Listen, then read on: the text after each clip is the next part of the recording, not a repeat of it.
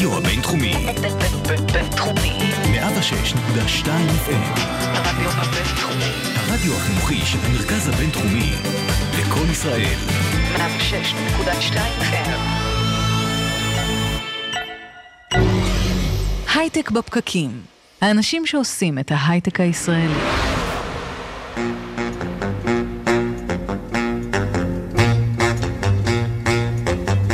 בוקר טוב, יום חמישי, 24 באוקטובר 2019, אוי, 24 באוקטובר, 21 בנובמבר 2019, הייטק בפקקים. מתבלבל פה בתאריכים. אוטוטו 2020. בוקר טוב חברים, אנחנו כאן איתכם בהייטק בפקקים.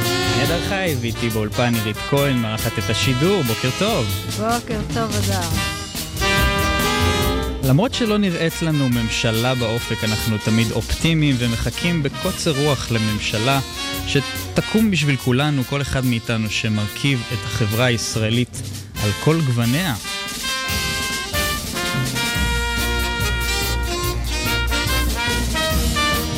אנחנו משדרים לכם ברדיו הבינתחומי, בפייסבוק live, בכלכליסט ואיצטדיון הסטארט-אפ. חפשו אותנו גם בסאונד קלאוד, ספוטיפיי ובאפליקציות הפודקאסטים האחרות.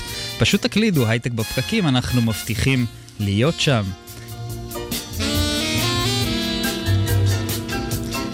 ואתם מוזמנים כמובן לשלוח לנו שאלות, תגובות והערות בפייסבוק, אנחנו בשידור live, רואים ועונים למה שתכתבו. היום הפרק שלנו יהיה על גיימיפיקציה, מה אנחנו יכולים ללמוד מעולם המשחקים על דברים אחרים בחיי היומיום שלנו. מסתבר שהרבה דברים ואתם עוד מעט תגלו. אנחנו מיד מתחילים.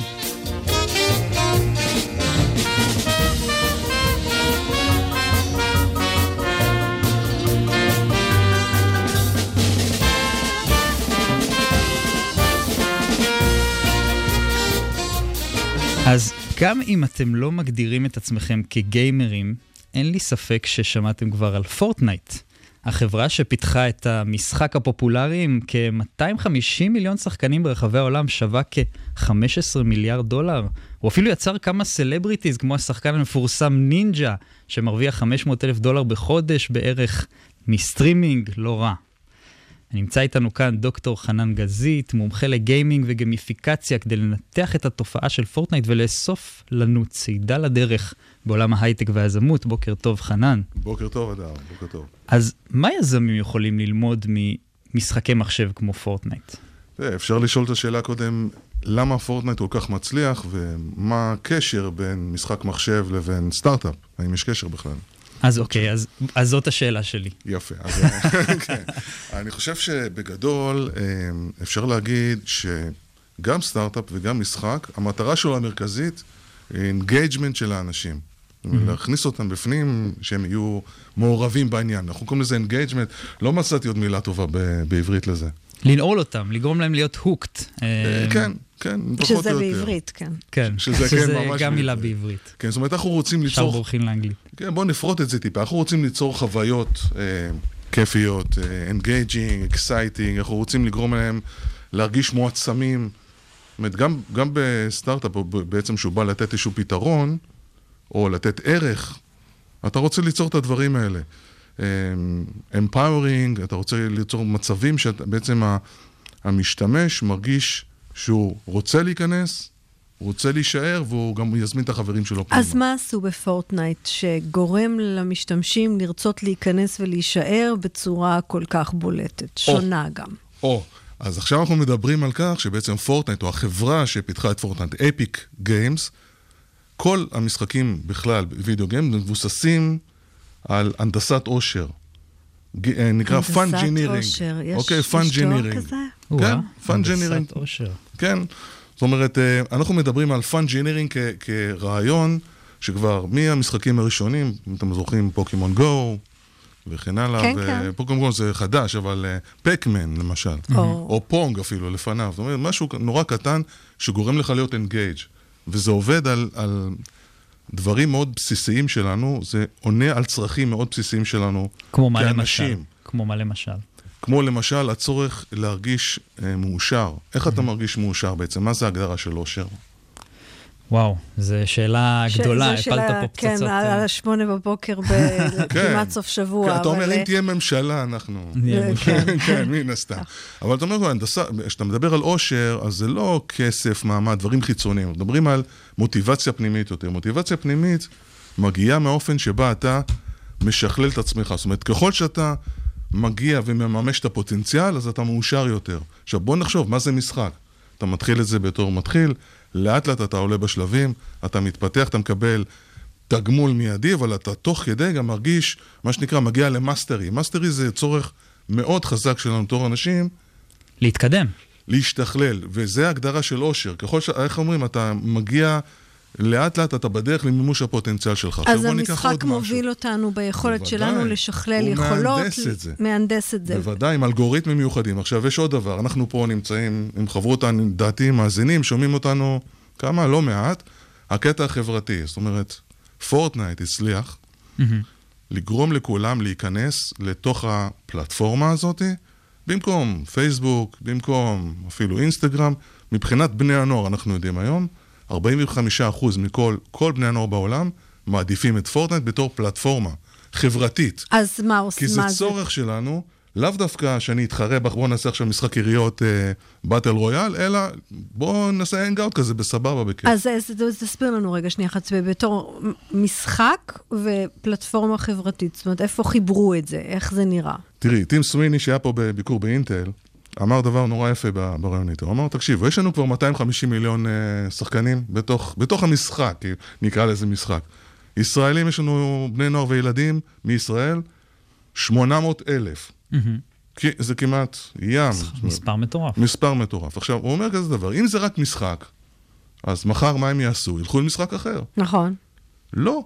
בוא נשאיר אותם, נקרא לפורטנייט הזה, בגלל שיש להם את המנוע שיוצר כל מיני תרחישים, כל מיני משחקונים אחרים, נותן לך אפשרות לבטא את עצמך, זאת אומרת, סלף אקספרשן זה, שוב, אני חוזר חזרה, זה בפסיכולוגיה או בצורך שלנו, אנחנו רוצים גם להיות חברתיים, גם להתקדם, להיות מסוגלים כאילו לה- לה- להשתפר ולהשתכלל, זה נקרא mastery, וגם self expression להביע את עצמנו. אז אוקיי, אז אז הפלטפורמה, הפלטפורמה מה הזאת היא? מאפשרת לשחקן להיות כל מה שהוא רוצה, גם הבמאי, גם הגיבור הראשי וגם אפילו יוצר. ואז אתה יכול ליצור, אומרים, אוקיי, יש לנו כבר 250 מיליון שחקנים, אנחנו נבנה מודולים שאתה תבנה את המשחק שאתה רוצה, שלי יהיה כיף לשחק בו, ואז אתה משאיר את השחקנים. את רוצה בכלל משחק אחר? כלומר, פורטנייט היא לא רק משחק של, שהם יצרו single player, אלא עכשיו אתה יכול בעצם לייצר עוד משחקים בתוך המשחק. עוד עולמות. השחקנים. כמו- זה קצת כמו מה שנקרא, אה, ברגע שאתה הופך להיות אה, עסק של network effect, אם אני מדבר על סטארט-אפים. נכון, שזה מתחיל שאתה לצמוח. מתחיל, מתחיל לייצר, לצורך העניין, אם אתה לוקח את eBay, שמאפשרת למוכרים אחרים גם למכור דרך הפלטפורמה, ואז היא בדיוק. לא חנות אה, שעומדת בפני עצמה. מצו... זה בדיוק, אתה... אנחנו מתחילים לפצח את זה. זאת אומרת, אנחנו חיים במאה המשחקית, לא יעזור. ככה אני קורא לזה, כאילו... אה, מאה שבה כל דבר, אם הוא לא, יש בו משהו engaging, fun, אתה, אתה פשוט לא שם. מה, ש, מה שאתה אומר בעצם, אומר, מחזיר אותי לסרט uh, Ready Player One, או לספר של ארנסט קליין, Ready Player One, כן, הסרט uh, של ספילברג שעשה ב-2018, על הספר של ארנסט uh, קליין ב-2011, ושם הוא אומר, תראו, המציאות היא פחות או יותר לא, לא מעניינת, כאילו מה שעניין אותי זה יותר המשחק. עכשיו, כשאתה נכנס לאואזיס, מי שמכיר את הספר, או מומלץ, לא עושה ספוילר, לראות את הסרט, הוא אומר שם, אתה יכול להיות כל מה שאתה רוצה. Mm-hmm. מה זה אומר להיות כל מה שאתה רוצה? זה לא רק שהמשחק עצמו, פעם אה, תעשה, תהיה בדמות כזאת או בדמות אחרת, אלא אתה ממש תוכל לעבור בין עולמות שונים, שכל אחד, אחד יהיה עולם יצירה, השני יהיה עולם בנייה, השלישי יהיה עולם תחרות, והרביעי יהיה אולי קזינו. אבל אתה תהיה שם, ואז לא תרצה לצאת.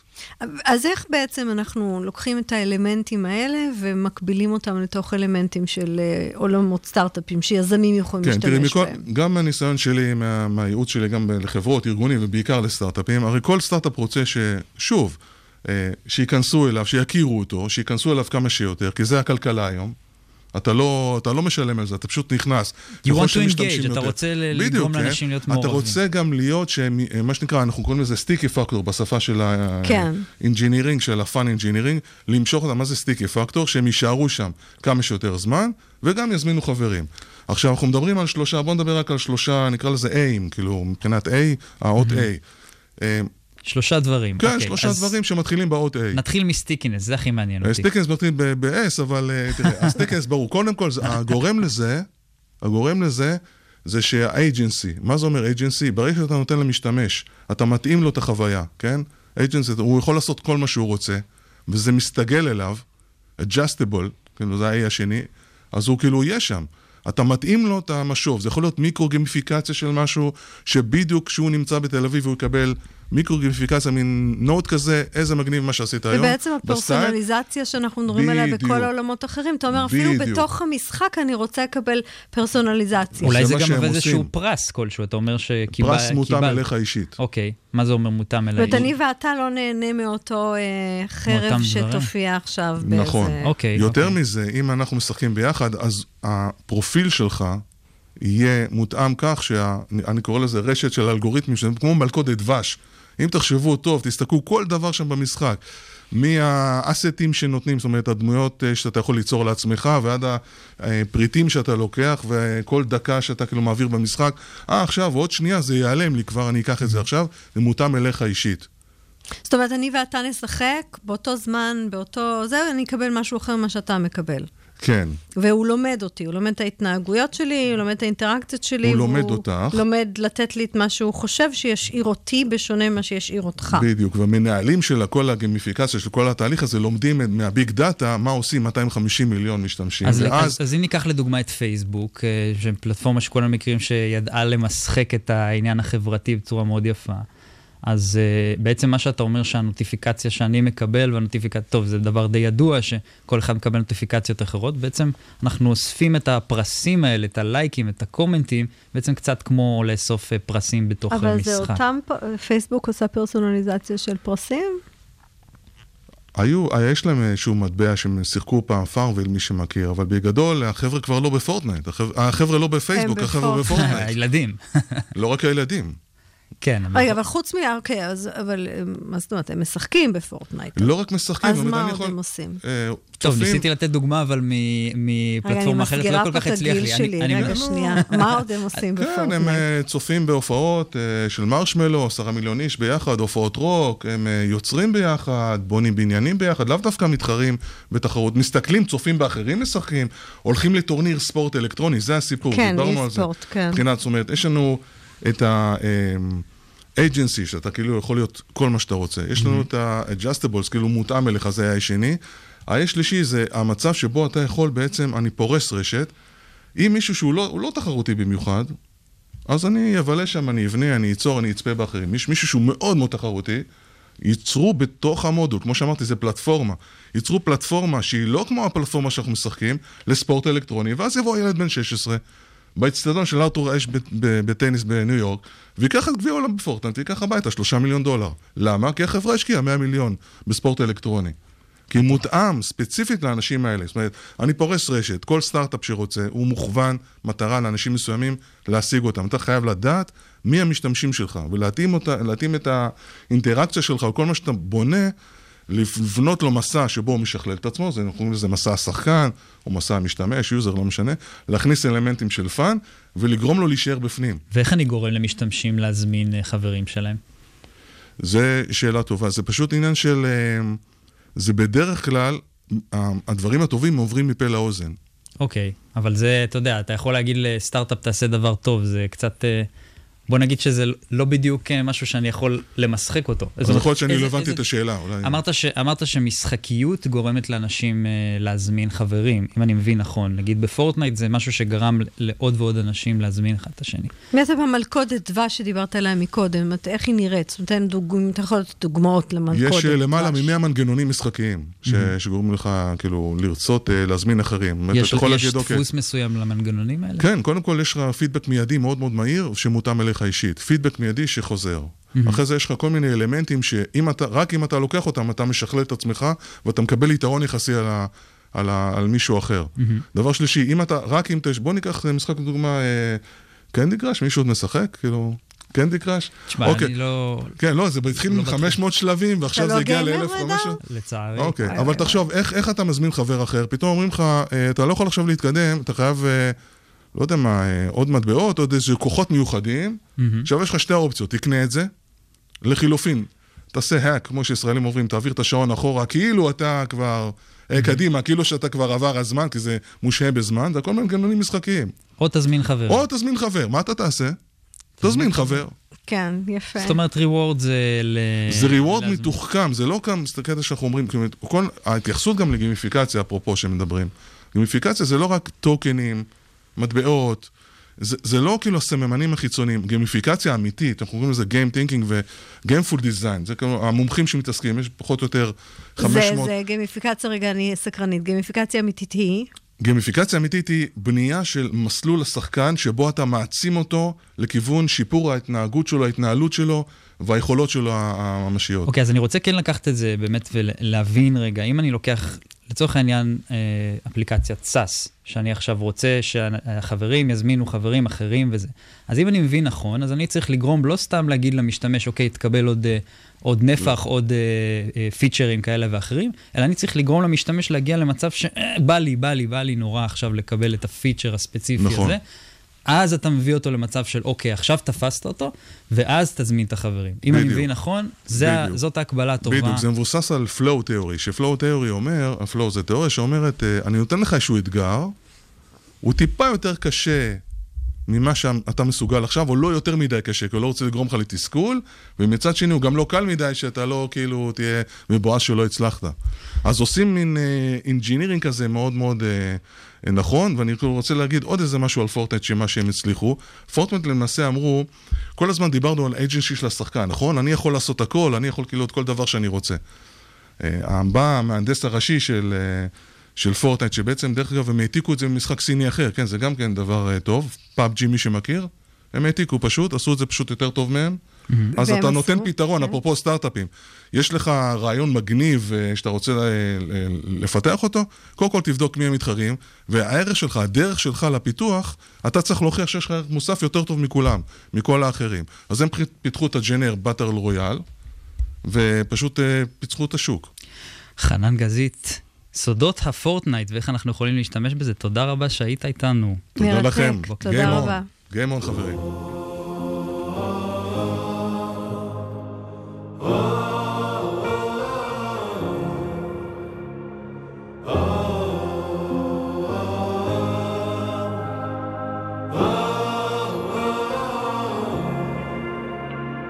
בין קודש לחול אני חי עם האמת שמשתוללת בי, עם אלף הרגלים, עם כל צלקת שעל פניי.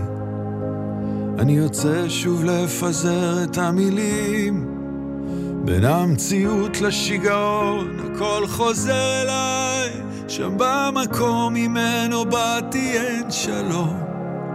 והמסע הזה כבד וקצת גדול עליי, אני צריך לגדול מזה ודי, לגדול מזה ודי.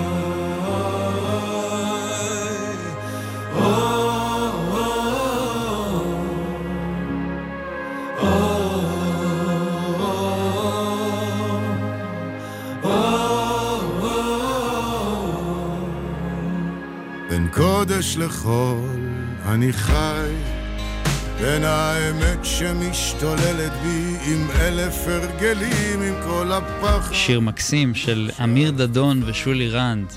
אני יוצא שוב לפזר את בימים כאלה שכולם אה, כועסים אחד על השני, זה כזה, גם דת וגם חילוניות משתלבים ביחד, זה נראה- נראה לי מתאים.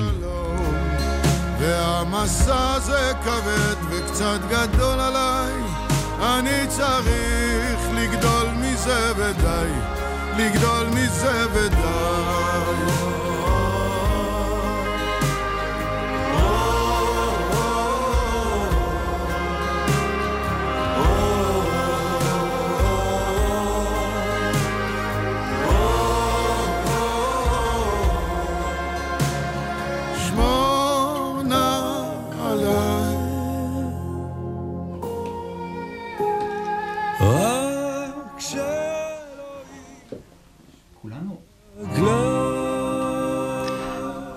רוצים שהביצועים שלנו בעבודה ישתפרו. אתם חשבתם לעשות את זה באמצעות משחוק? חשבתם, נירית? אה, האמת היא שזה משהו שמדברים עליו, אבל אתגר מאוד מורכב, לכן לדעתי אה, דורון פה אה, זו שיחה מאוד מעניינת. או, אז כי, נמצא אה, איתנו דורון ניומן מחברת סנטריקל, שעוזרת לארגונים לשפר ביצועים באמצעות משחוק.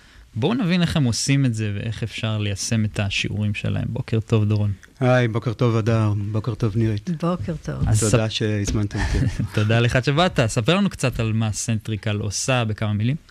כן, בטח. אז אה, אנחנו מערכת, אנחנו בעצם חברת סטארט-אפ, Mhm. אה, שנותנת פלטפורמת SaaS לארגונים גדולים כדי להעצים את העובדים שלהם בעצם, Mhm. כדי אה, אה, לנהל אותם יותר טוב, אה, להביא ביצועים יותר טובים uh, מהם ולשפר את הלמידה שלהם. לצורך העניין, אם אני עושה איזה משהו נכון בעבודה, הגעתי לאיזה הישג, אז אני יכול אולי לקבל, אה, לפי מה שסיפרת לי, חנייה יותר טובה, או אה, ארוחה יותר טובה, או כן, כל מיני כן, דברים כאלה, כל מיני פרסים קטנים כאלה, ארוחה עם המנכ"ל אולי. בדיוק. אה, תשמע, זה, כן, זה, זה נכון, אנחנו בעצם רוצים שהעובדים שלנו אה, גם יהיו מרוצים בעבודה וגם אה, יעשו את העבודה שלהם בצורה טובה אה, וירגישו שיפור בעבודה שלהם, ואנחנו עושים את זה על ידי כל מיני כלים וגם כלי גמיפיקציה. אז מה אפשר ללמוד באמת מהעולם של המשחקים על שיפור אפקטיביות בעבודה?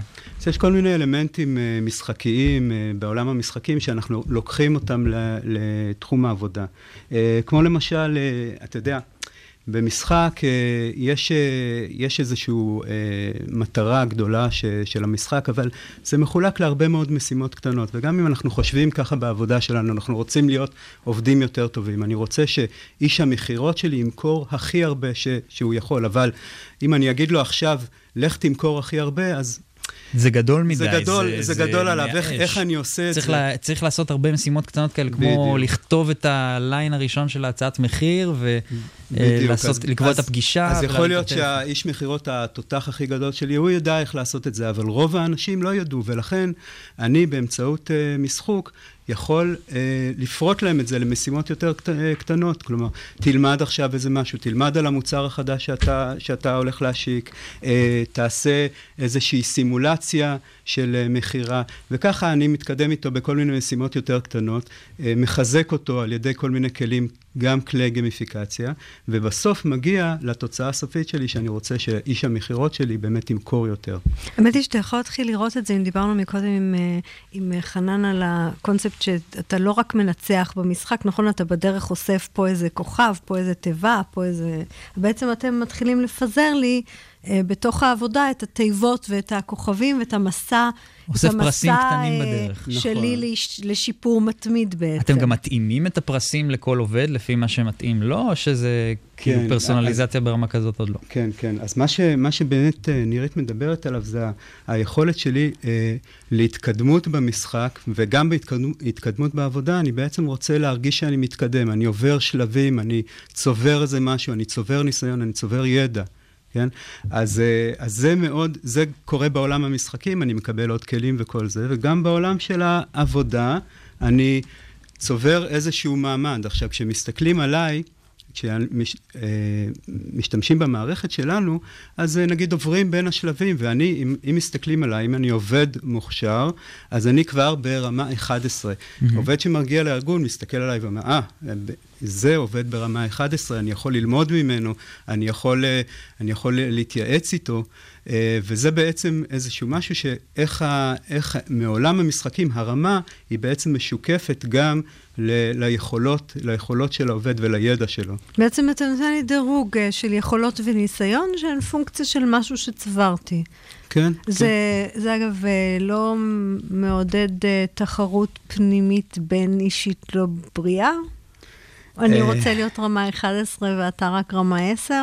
אז uh, אנחנו במערכת שלנו uh, בעיקר מעודדים תחרויות שלי מול עצמי או מול בנצ'מרקים.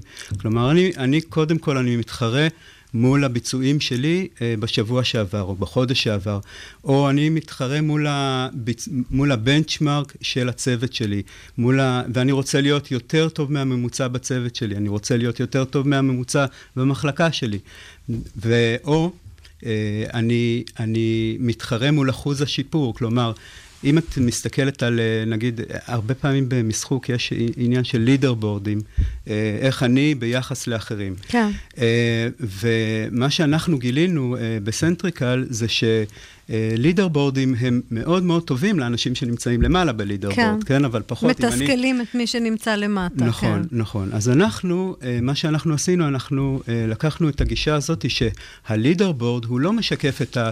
הוא משקף את הדירוג שלי בשיפור שלי. כלומר, אני יכול להיות... שיפור מתמיד בעצם. אני יכול להיות, אחוז השיפור, אני יכול להיות הבן אדם שמוכר הכי פחות בחברה, אבל uh, בשבוע שעבר מכרתי אייפון אחד, ועכשיו אני מוכר שני אייפונים, אז השתפרתי ב-100%, אני אהיה בראש הלידרבורד. הבנתי. והעניין הזה של uh, לתת לאנשים תחושה של uh, ניצחונות. ניצחונות, זה יכול להיות ניצחונות קטנים.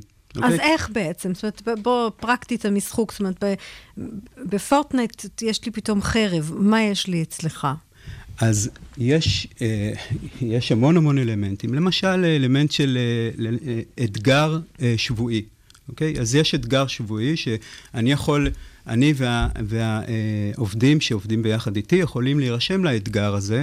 אני גם מזמין, המערכת מזמינה אותם להירשם. אה, ואז הם בעצם, אה, הם יודעים איזשהו, מה הם צריכים לעשות, למשל, אה, למכור באחוז מסוים, להשתפר באחוז מסוים או זה, והם, המערכת גם משקפת להם כל הזמן איפה הם נמצאים בתהליך. עוד כמה, אומרת להם, אם אתה תעשה, תמכור, וכמובן פרסונלית, אם תעשה, תמכור עוד שני מכשירים, אתה... אתה, אתה, אתה תקבל תגיע... מה? איפה הגימיפיקציה? אוקיי, אז, אז קודם כל, מה שאני מדבר איתך עכשיו, זה, זה סוג של עצם, גימיפיקציה. עצם, עצם ה feedback. ה feedback, ה feedback וה, והרצון להשתפר, וזה זה כבר גימיפיקציה. גימיפיקציה היא לא רק פרסים. Okay. אה, אוקיי? זה נכון, רק הקונספטים של אה, מעקב אחרי, הצבת יעדים ומעקב אחרי ביצוע אל מול יעדים, זה בפני עצמו לבד עוד לא גימיפיקציה, זה היה לנו גם ב project management. נכון, נכון. אה, זה, זה כל מיני, יש אלמנטים. אז את מדברת על אלמנט הפרסים, על what's in it for me, אוקיי? Okay? אז בסוף אנחנו נותנים נקודות. נגיד, אה, אחד, מה, אחד מהמנגנונים שיש לנו במערכת בסנטריקל זה נקודות שעובד יכול לצבור ואחר כך לקנות איתם בחנות וירטואלית שהארגון מקים. אז... אה, ממש כמו לקנות חרבות ומגנים במשחק. אוקיי, כן, רק, מה, רק דברים הרבה יותר מגניבים ויותר משפיעים בעבודה. מה יותר אוקיי, מגניב אוקיי. מחרבות? אוקיי, אז יש לנו... אה, זה... אה, הלקוחות שלנו פשוט מלמדים אותנו בקטע הזה, והם הרבה יותר אה, מקוריים מאיתנו. נפלא, נפלא, בוא נשמע. אוקיי, אז, אה, אז ככה, יש, יש לנו לקוחות שמגרילים, שאתה יכול לקנות מקום חנייה ליד, ליד הכניסה. אוקיי? וואי, וואי, זה שווה לשבוע. הרבה כסף. שווה הרבה כסף. אפשר פס לנתיב המהיר? כן, יש אה, לקוחות עכשיו, אתמול בדיוק אה, שמעתי ממנהל המוצר שלנו, שלקוח אחד שלנו, עכשיו אה, הוא נותן לקנות ימי חופש, אבל מה שמיוחד בעניין הזה, זה שהוא אה, גם עם הימי חופש האלה נותן לקנות, לקנות את הנקודות שהעובד, במערכת שלנו, שהעובד היה מפ, יפסיד אם הוא יהיה בחופש. כלומר, האנשים שם הם כל כך אינגייג' למערכת, שהם לא רוצים לצאת לחופש כדי לא לאבד נקודות במערכת שלנו. איזה כיף. כן. וזה, וזה לא יכול לקרות מצבים כאלה שאתה גורם לפעולות שאליהם לא התכוון המשורר? זאת אומרת שאנשים יותר מדי מתאימים את עצמם ל... למשחק כן. ולאו דווקא לעבודה עצמה? כן, כן. אז זה, זה קורה, אוקיי? אה, זה קורה למשל אה, כששמים דגש רק על נקודות. אוקיי? היה, היה לנו uh, לקוח אחד uh, בסינגפור, uh, שהוא מאוד מאוד שם דגש על הנקודות, כלומר, הוא, הוא כל, כל פעולה במערכת נתן רק נקודות. ואנחנו עשינו סקרים uh, בקרב המשתמשים, ושאלנו אותם, אם, אם מחר uh, אנחנו נפסיק את הנקודות, האם אתם תמשיכו להשתמש? והתשובה הייתה לא, או מעט, או משהו כזה. ולכן, uh, זה בלנס. Mm-hmm. מי שעובד רק על, ה, רק על דברים אה, חיצוניים, רק על הנאה חיצונית, אה, זה, זה בעייתי, זה משהו בעייתי. זאת אומרת, נקודות זה דוגמה להנאה חיצונית, ואתה יכול לתת דוגמה להנאה פנימית מתוך, ה, מתוך גימיפיקציה של, כן, אה, של תהליכים הנאה כאלה? פנימית- הנאה פנימית זה, זה התחושה של ההישג. אה, יש לנו במערכת אה, מערכת של אה, אה, learning ומייקרו-learning, שבעצם אוקיי. נותנת לך כל יום איזשהו ביט של, ביט של למידה, ו- ומראה לך כמה אתה טוב, כלומר, כמה אתה מצליח לענות ובאיזה, ו, ו, וכמה, ומה הציון שלך.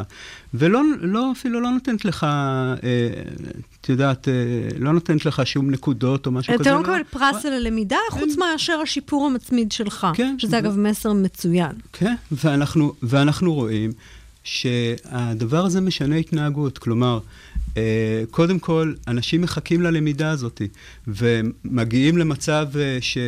אה, פותחים את הבוקר עם הלמידה. המערכת עוזרת להם לעשות את זה. עכשיו, כמה, כמה במהלך החיים שלנו אנחנו בעצם פותחים את היום כל, כל יום עם ללמוד איזשהו משהו חדש, שקשור לעבודה שלנו. נכון.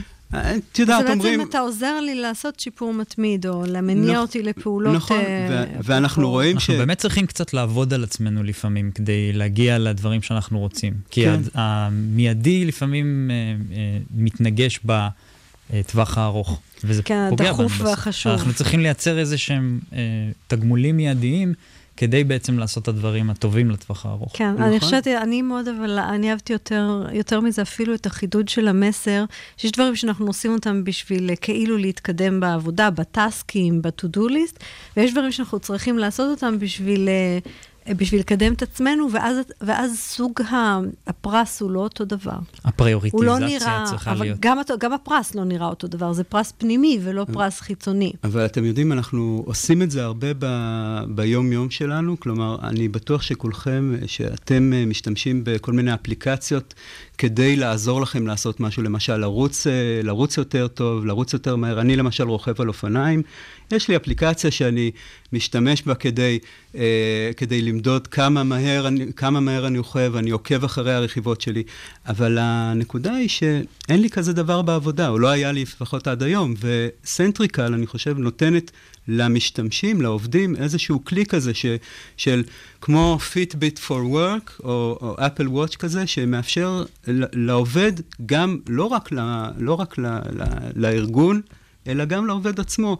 אה, כלי שיאפשר לו להשיג את המשימות שלו יותר טוב. אף אחד לא רוצה לעבוד אה, יותר קשה, כן? אבל אנחנו כן רוצים להרוויח יותר כסף. רוצים בסוף, אה, כן, להיות, להצליח, מאושרים. להצליח אה, לקבל אה, סיפוק בעבודה, כל הדברים האלה, ואנחנו מאפשרים את זה למשתמשים שלנו. דורון. ניומן, שיפור ביצועים באמצעות משחוק. תציבו יעדים בדרך ופרסים לעצמנו, שימו לב להנאה פנימית ולייצר תחושת הישג. תודה דורון. המשך יום מעולה. תודה מקסים, לכם. יום טוב. יום טוב. חדשות השבוע.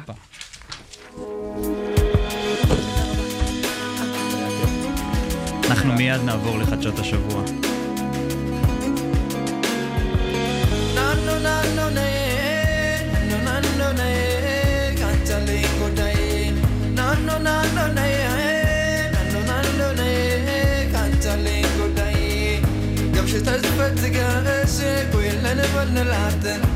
ሸባል አገር ልጅ የምታምር ሰው ናት እሷም ልጅ እኔም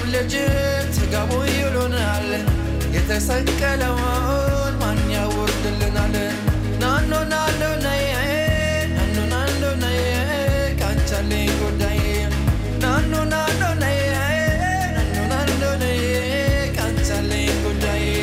ממעמקים קראתי אלייך, בואי אליי בשובך יחזור שוב האור בעיניי. לא גמור, לא עוזב המגע בידייך, שיבוא ויעיר למשמע כל צחוקך.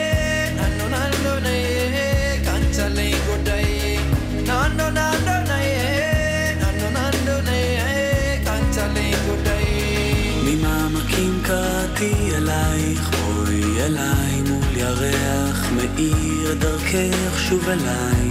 נפרסו ונמסו מול מגע של ידייך, באוזנייך לוחש שואל מי זה קורא לך הלילה, הקשיב נשאר בכל עלייך. חדשות השבוע. שלום, בוקר טוב, Straight שקד. to it. לגמרי. אמ, טוב, אז מה קורה? מה היה לנו השבוע? Um, שיחקת פורטנייט כבר? את האמת שאני אף פעם לא שיחקתי פורטנייט, אני הייתי משחק אה, בגיל צעיר יותר וואו. במשחק שנקרא מייפל סטורי, ואני אה, זוכר שבאמת אה, ה- מייפל סטורי זה היה להיט. החלק המרכזי כאילו שאני התמכרתי לו במשחק היה, היה הפן הכלכלי, אתה מאוד מהר מבין שאתה יכול לקנות כל מיני asset ים וממש לשלוט בעולם על ידי זה שאתה פשוט מונופול. קפיטליזם וואו, לשמו. וואו. כן, בכיתה ח' כבר אה, רצית להשתלט על העולם. אוקיי, אז איפה היינו? טוב, אה, ראיתי איזה מין מגמה כזאת מעניינת, היום אנחנו בקטע של מגמות, תשימו לב.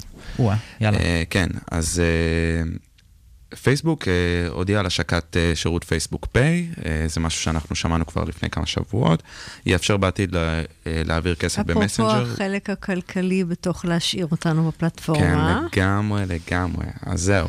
כאילו אין מספיק חלקים כלכליים עד עכשיו. כן. בכל מקרה, הוא יאפשר לנו להעביר כסף במסנג'ר, וואטסאפ, אינסטגרם, זה משהו אחד. עכשיו בואו נשים על השולחן את הדבר השני. גוגל השבוע אה, הודיע על שיתוף פעולה עם קבוצת אה, סיטי, אתם מכירים את סיטי בנק? סיטי בנק, כן. זהו. אז קבוצת סיטי האמריקאית ועוד גופים פיננסיים אחרים ותציע שירותי חשבון עובר ושב. זה כבר לא סתם העברת כסף, זה כבר חשבון עובר ושב. זה להחזיק את הכסף כן. שלנו. אפל הודיעה לפני כמה חודשים על זה שהיא מוציאה את הכרטיס אשראי, אם אתם זוכרים, ואת שירותי אפל פיי. אני פשוט רואה פה מין מגמה מגניבה כזאת, כן. שכאילו ענקיות טכנולוגיה הולכות למקום שהוא מאוד לא טכנולוגי, הוא פיננסי לחלוטין. טכנולוגי בקטע פיננסי, לא? אה, היית חושב אולי, אבל עוד פעם, שירותי עובר ושב של גוגל, זה לאו ד... אני לא רואה פה את הפן הטכנולוגי כמו שזה פשוט פיננסי. זה מעניין, תסתכל יותר רחב אם אנחנו בענייני מגמות. נכון, מי הוציא את הרכב האוטונומי הראשון? חברת רכב? אה, אני לא בטוח. לא, חברת טכנולוגיה. מי? גוגל. גוגל ב- הוציא את הרכב ברכב, הטכנולוגי הראשון? כקונספט של רכב, לא כטכנולוגיית רכב. הרכב הראשון התחיל להסתובב, אני חושבת, על הכבישים. כן. והתחרות הזאת, אבל בין מי ינצח, אם זה יבוא מעולמות של חברות הרכב, מעולמות של טכנולוגיה, היא עדיין up in the air, אני חושבת. כן. אני חושבת שאנחנו רואים פה עוד, עוד שאלה מעניינת, כן? מה, משמע, מה זה בנק היום? אבל תחשבי על זה שנגיד אוטונומיה, בשונה ממה שאנחנו רואים פה, אוטונומיה זה מקום שבו באמת תעשיית רכב משתלבת עם תעשיית טכנולוגיה. זה ההבדל בין רכב אבל אני רגיל. חושב כן, שכל הת- בדיוק. התחומים יכולים לעבור כניסת disruption. הטכנולוגיה לבנקאות הייתה מאוד איטית. מה, אתה יודע, נתנו לך אפליקציה במקום להיכנס לסניף. בעוד חברות הטכנולוגיה אומרות, וואו, אפשר להעביר כסף, אפשר להעביר כסף, אפשר לשלוט להחזיק ב- כסף, אפשר להגדיר שלנו. מחדש כסף. אבל מה אתם חושבים עכשיו שגוגל הולכת להציע שהוא שונה מהשירותי דיגיטל של לאומי? שום אה, דבר. אה, לא הייתי אני- אני לא הייתי מזלזל. ככה בגוגל. אנחנו אנחנו פה עכשיו שנינו נגד שקד. כן, ממש. לא, בסדר. לא, אני, אני חושבת, אנחנו מאמינים אני בחברה חושבת הזאת. שאנחנו לא בטוח מבינים את מה אפשר לעשות אם אנחנו נצא רגע שנייה אחת מה, מהפרדיגמות שאנחנו רגילים אליהן, של איך נראה עו"ש. כן, אני, אני יכול להבין את מה שאת אומרת, אני פשוט, אה, לא יודע, בעיניי זה מין משהו כזה שהוא רדיפה אחר תחומים שפשוט מביאים כסף לאו דווקא בהקשר של מה החברה שלי עושה. מבינה, אנחנו ראינו, את, את רואה גם שכל שמע, תראה, חברות תראה, אתה יודע הטכנולוגיה מה, הולכות אם, לאותם אם מקומות. ניקח את אמזון, לצורך העניין, שקנתה את הול פודס, רשת היא הכי לא, לא קשור, משהו אופליין, אה, קמעונאי, אה, בסוף הם לקחו את הרשת הזאת בגלל איזשהו vision שהיה להם, כדי להפוך את כל הרשתות האלה הפיזיות למשהו אוטומטי, גם, דיגיטלי. גם להיות מסוגלים לשלם, למשל, אתה יכול לשלם שם בלי בכלל, או בלי, להיכנס, לה- ל, בלי, להיכנס כן, להעביר לצאת. בלי כן, להעביר אה, מוצרים בקופה. אה, אז כן. יכול מאוד להיות שחלק מה vision של גוגל קשור בדברים ש... שהם בנקאיים. לא, האמת הגיוני. היא שאם אתה מדבר אפילו על אמזון, נכון, התחילה כחנות ספרים, כן. זה לא, לא, לא מתפרנסת מלמכור ספרים היום, אז המקום הזה של... אה, נכון, אבל אמזון היא, היא באמת שונה במובן הזה, אבל אה, עוד פעם, תחשבו על זה, מה, איפה, איפה הפן הטכנולוגי בלהלוות בריבית? תסתכל על ביט למשל, כאילו איך שינו את הם הכר- מקצים הלוואות, גם אפל וגם גוגל עכשיו נותנים שירותי הלוואות. אני לא רואה את הפן הטכנולוגי, אני רואה פשוט דרך לעשות כסף.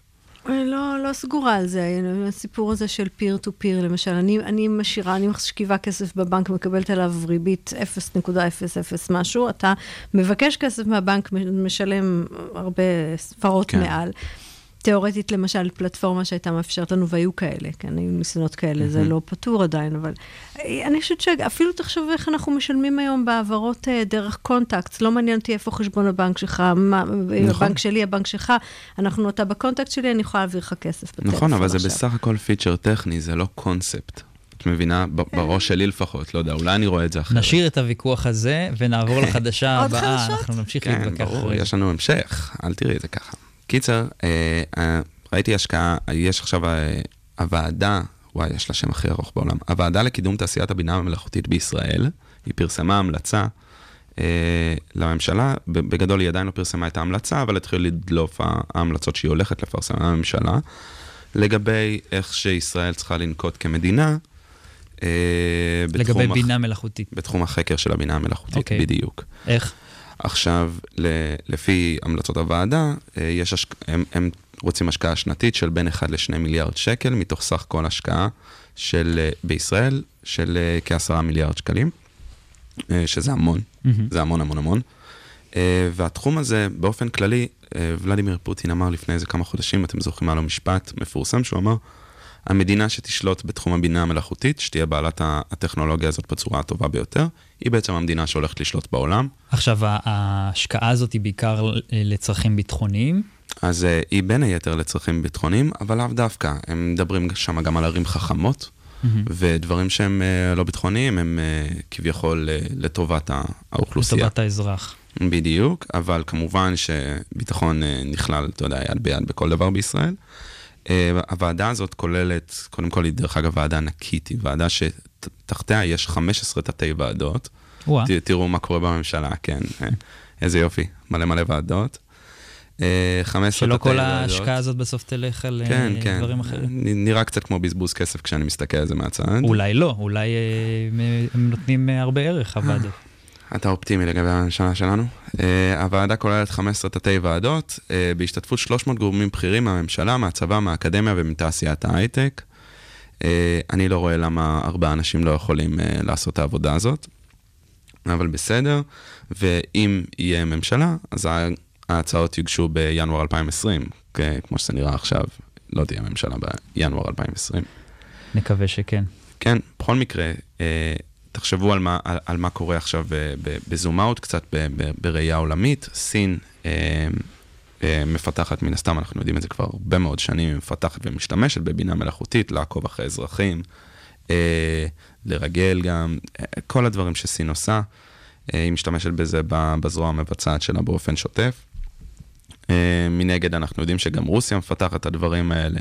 ארה"ב מנסה לעשות שיתופי פעולה, זה דרך, דרך אגב קפיטליסטית ומעניינת יותר לעשות את, ה, את, אותה, את אותו אה, חקר ב- בינה בתחום מלאכותית הבינה בעצם ב- המלאכותית. באים לחברות איך אתה אה, מאפשר גדולות. את זה בדיוק, לצמוח ולא מנהל את זה בעצמך. בדיוק, הם לא משקיעים את זה מ- מכספי מיסים, הם בעצם קונים כל מיני דברים של... אה, של טכנולוגיות של טכנולוגיות של סטארט-אפים. גוגל ושל סטארט-אפים וכל מיני כאלה. מהמם.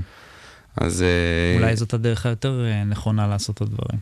לגמרי, לגמרי. דווקא המקומות הקומוניסטיים יותר, אני אקרא לזה, למרות שזו מילה קצת מפוצצת, אבל uh, סין, רוסיה, מקומות כאלה, הם עושים את זה בצורה אחרת שהיא, לפחות בראש שלי, היא פחות, היא פחות טובה. היא גם, פחות יעילה. היא פחות יעילה, בדיוק. סין אה, אה, אישרה, מפעילה תוכנית לאומית לקידום טכנולוגיה של בינה מלאכותית בהיקף של 141 מיליארד דולר עד אה, 2030. מהמם. זה המון המון כסף, כאילו זה לא יאומן כמה המעצמות מוכנות להשקיע בזה. אני מסתכל על זה דרך אגב, ואני רואה משהו שמאוד מזכיר לי את, אה, את המלחמה הקרה ואת הבעלה לירח. נכון. כן. זה ממש ממש נראה בעיניי אותו ואגב, דבר. הסיפור של, אפרופו מה שאמרת, הבעלה לירח, הרי אז הרבה מאוד טכנולוגיות אה, יצ... נוצרו מהתהליך הזה, זאת אומרת שהן לא קשורות ישירות. בלהגיע לירח. אז השאלה המעניינת פה זה, מה מדינת ישראל צריכה לעשות כדי לוודא שאנחנו מניעים את, ה... את, ה... את הטכנולוגיות. של המסעות האלה ולא נשארים... אה, כן. חברים, מאחור. צריכים לסיים, היה לנו מעניין, כן. אבל חייבים לסיים. חדשות השבוע עם שקד דמבו, תודה רבה שהיית איתנו, תודה, בוקר שקד. טוב. תודה לכם. הלב שלי נקרע לשניים, מה שלא ראתה שפחה למים, כמו סופה מן הים עולם, כמו טובה של מרים פועם, ואין תרופה בעולם. הלב שלי מרים ידיים, כבר מועד לא עומד על הרגליים, שבר כלי שאין בו כבר מה, והשמיים הם לי חומה, אעבור בתוך הים ביבשה. ורק אתה יכול להפוך מספדי למחול, לזכך את החול, לרכך בי הכל. ורק אתה מבין איך לגשת ללב שלי, משכך כל כאב שבי, מרפא את. הלב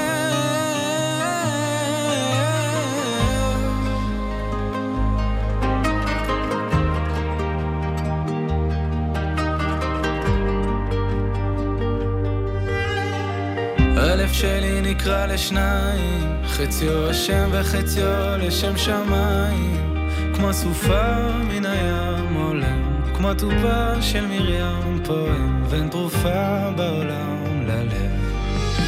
ורק אתה יכול להפוך מספדי למחול, לזכך את החול, לרכך בי הכל.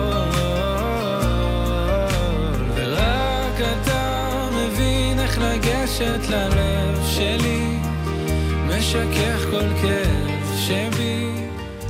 איך בונים משחקים חינוכיים לילדים? נמצאת איתנו כאן ים גודארד, סמנכ"לית content ב TinyTap, פלטפורמה לפיתוח משחקים לימודיים ואינטראקטיביים לילדים. ים היא גם פסיכולוגית בהכשרתה והייתה אחראית על המוצר, חוויית המשתמש והמחקר בחברה. בוקר טוב, ים. בוקר אור.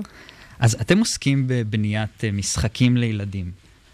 איך עושים, איך חוקרים את הנושא הזה? איך עושים מחקר משתמש ומבינים מה הילד אוהב, מה הילד אה, פחות אוהב? כאילו, אתה יודע, זה לא כמו שאני בא ושואל מה אתה מרגיש, איך אתה, כמו אצל מבוגרים, חוויית משתמש רגילה כזאת.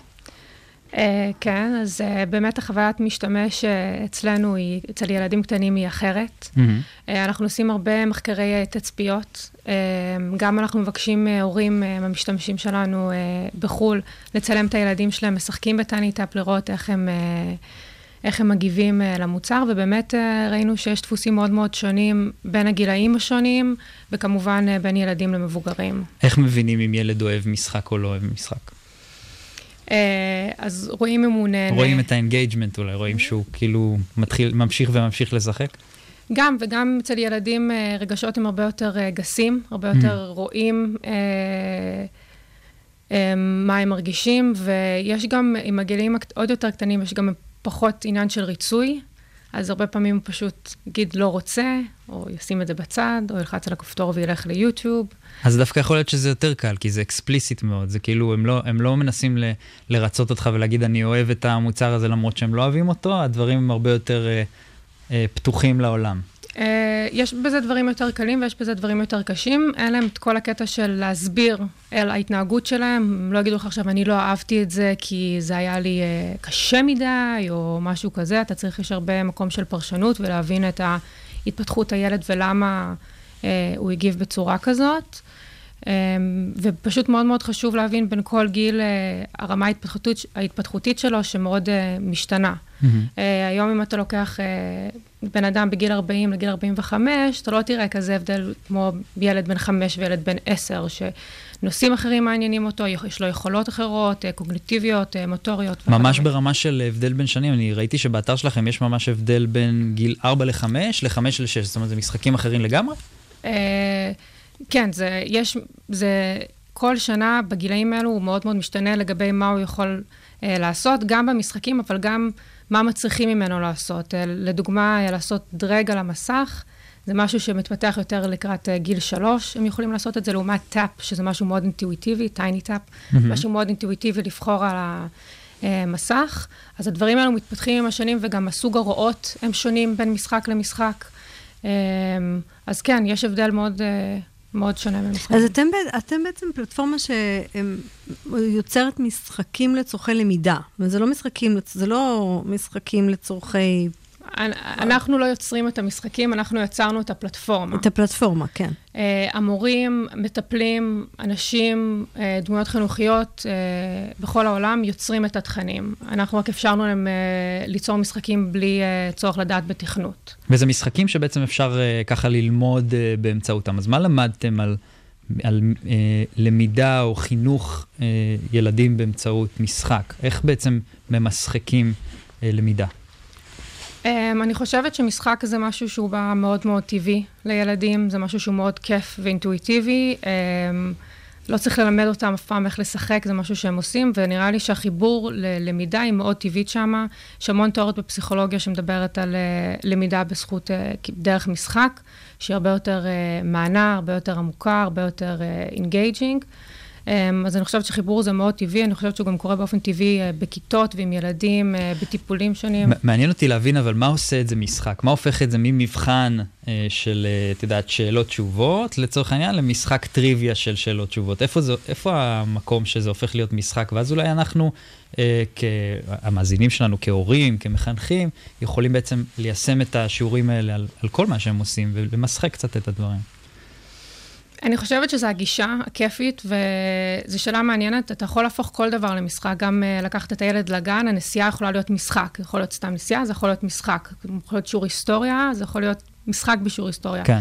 זה uh, גישה שבאים עליו, זה איך עושים את זה בגילאים שונים, זה יכול להיות uh, תחרות, או זה יכול להיות אפילו זה שהוא נהנה מתוך ללמוד משהו חדש, ו... כל דבר שהוא, אתה הופך אותו לכיף, יש מלא אלמנטים לעשות כיף, והוא מאוד משתנה בין גיל לגיל. יש דברים שבחוויית המשתמש אולי, את התעסקת הרבה עם חוויית המשתמש, mm-hmm. שיכולים בעצם להפוך את הדברים להיות משחקים יותר? כן, אני, אני חושבת על זה גם, אנחנו מקודם דיברנו על, אה, אצל, אצל משחקים יותר גדולים, אנחנו נותנים להם אה, כסף, תגמול שהוא בנקודות, שתוכל לקנות איתם משהו. איך אתה... מתגמל בעצם במשחוק. והאם זה טוב? כן, אז זה, זה, זה מעניין, שאת הולכת אחורה לגיל שנתיים-שלוש, זה לא, אני לא מניחה שאת נותנת לו... אמ, סוכריה. אצבעות. אני מאוד הסכמתי עם חנן עם ההגדרה שלו של גימיפיקציה. אני, אני רואה את גימיפיקציה בתור להפוך למשחקים ולא רק uh, מטבעות וכל מיני דברים כאלו. ילדים קטנים זה uh, יותר משחק של דמיון ומשחק שהוא פתוח, והוא משחק של יצירה, וזה מה שהופך את זה למאוד מעניין בשבילו. כמו שהם בונים לך עכשיו מגדל, זה כיף לו, זה מדהים אותו שהוא עשה את זה, שהוא יכול להרוס את זה, שהוא יכול לבנות את זה, שהוא יכול לשנות את זה. הוא לומד את כל ה... איך העולם עובד דרך המשחק, וזה מה שכיף לו. אה, עצם זה שהוא יכול לעשות אה, מניפולציות על חומרים, או לשנות, או לעשות, אם זה במסך, לעשות משהו ולקבל תגובה על זאת. ואם הוא עושה משהו אחר, יקבל תגובה אחרת. והוא יכול לשלוט ולהתחיל את המשחק ולסיים את המשחק. וכל הדבר הזה, שזה מאוד חשוב עם ילדים שהם הולכים להיות, הילדים שנולדים היום, לנתב בתוך עולם דיגיטלי כל הזמן. אז לדעת את הגבולות הזה, להבין את היכולות שלהם, להבין לאיזה תכנים הם uh, uh, מתחברים אליהם. מה שמיוחד בטיינטאפ, בגלל שכל uh, בן אדם יכול ליצור משחק, יש לנו תכנים שאין באף מקום אחר, תכנים מאוד מיוחדים. Um, שהילד יכול למצוא את הנישות שלו ו, ומה שמעניין אותו, ולא רק uh, ABC ו-1, 2, 3, יש uh, איך לצחצח שיניים, או אני רואה הרבה פעמים בחינוך מיוחד שמכינים משחק לילד ספציפי שיש לו נתפס על איזה משהו מאוד מאוד ספציפי, ומכינים לו את המשחק, כי מאוד קל להכין אה, משחקים אה, פרסונליים, אז זה עוד יותר גורם להם להיות engaging, ולהוסיף את התמונות שלו למשחק, ו... זאת אומרת, הפרסונליזציה שדיברנו עליה מקודם, היא כן. נכנסת כאן. אפשר בעצם כאילו ליצור משחק על הכל, זה קצת מורבידי, אבל יש משחק שאני מאוד אוהבת אצלנו, שמסביר על סבא וסבתא שנפטרים. זה שיחות קשות, זה שיחות שלא עושים בדרך כלל על ידי משחק, ההורים לא יודעים איך לגשת לזה, ואצלנו יש את כל, כאילו, תוכן שהוא פשוט איחודי ו- וניגש להרבה מאוד דברים, ועושה את זה בצורה נעימה וקלילה, ונותן לילד לחנך את עצמו. ים גודארד, טייני טאפ, בוקר טוב ותודה על שיחה על משחוק של למידה וחינוך, זה מרתק, סופר מרתק. מרתק. אז בוקר טוב חברים.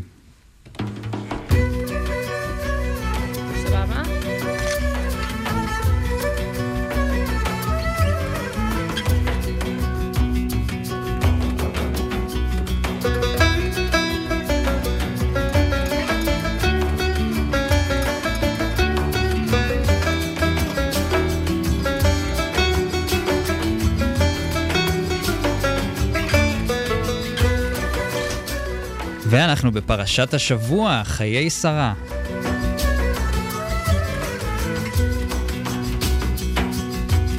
הפרשה נפתחת כששרה נפטרה ואברהם קובר אותה במערת המכפלה, ויהיו חיי שרה 100 שנה ו-20 שנה ו-7 שנים, שני חיי שרה, והיו חיי שרה 127 שנים, שני חיי שרה, ותמת שרה בקריית ארבע היא חברון בארץ כנען, ויבוא אברהם לספוד לשרה ולבכותה.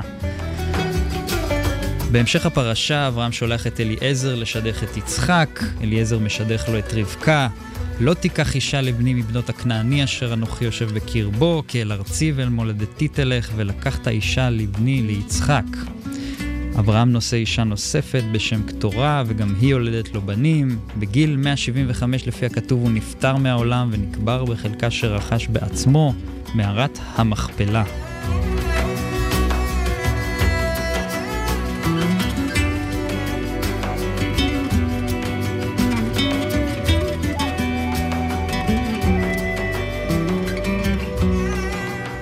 חשבתי איזה הקשר יש לפרשה, אה, לתוכנית היום, והאמת שדווקא ישר קפץ לי הקשר מאוד מעניין, שחיי שרה הוא גם שם של משחק, שהיינו משחקים בו בילדות, אה, לפחות אני, חברים.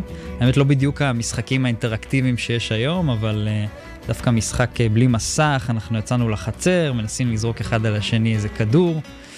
אה, והאמת שאני זוכר את עצמי כילד לא לפני הרבה מדי זמן, מבלה את רוב הילדות בחוץ.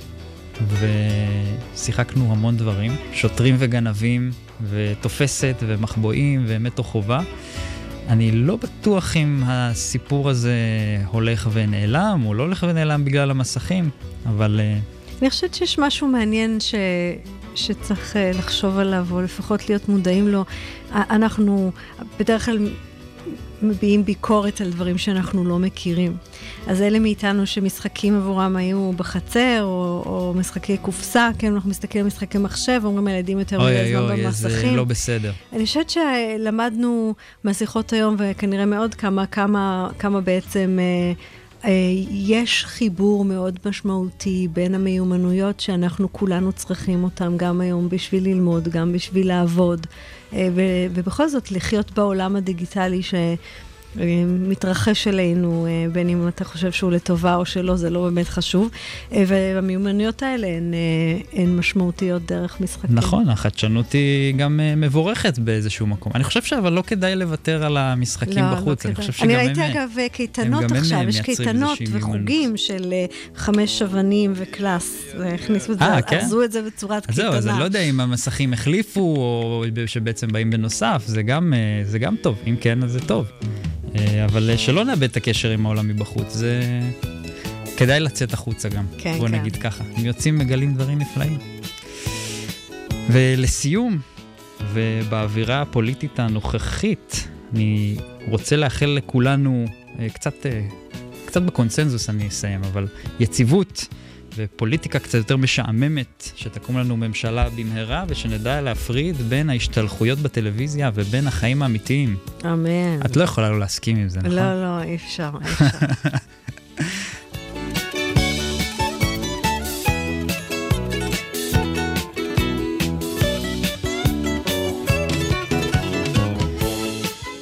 אנחנו מתקרבים לסיום. יש לך עוד uh, מילים uh, ככה לסגור את התוכנית שלנו? גמיפיקציה, נירית? הייתה לדעתי מגניבה בטירוף. מגניבה, משחקית. מעוררת מחשבה, כן, כן, כן, ומתחילים לחשוב אחרת. משחקים זה לא רק... Uh, זה לא רק לשחק. חרבות ולירות על כל מיני... כן. יש הרבה מה לעשות עם זה. כן. חברים, תודה לכל מי שהיה איתי באולפן, נירית כהן ושקד דמבו וכל האורחים שלנו. תודה לכלכליסט ולרדיו הבינתחומי על שיתוף הפעולה. תודה לכם שהאזנתם לנו בפקקים, במשרד או בבית. צאו בזהירות אם עוד לא הגעתם למשרד, ואם הצטרפתם רק עכשיו, אל תדאגו. תוכלו לשמוע את השידור בכל אפליקציות הפודקאסטים. חפשו בפקקים או הייטק בפקקים, וזה כבר כנראה יעלה לכם במקום הראשון, אני חושב, כן. ברור. אנחנו הייטק בפקקים, ואנחנו נתראה בשבוע הבא.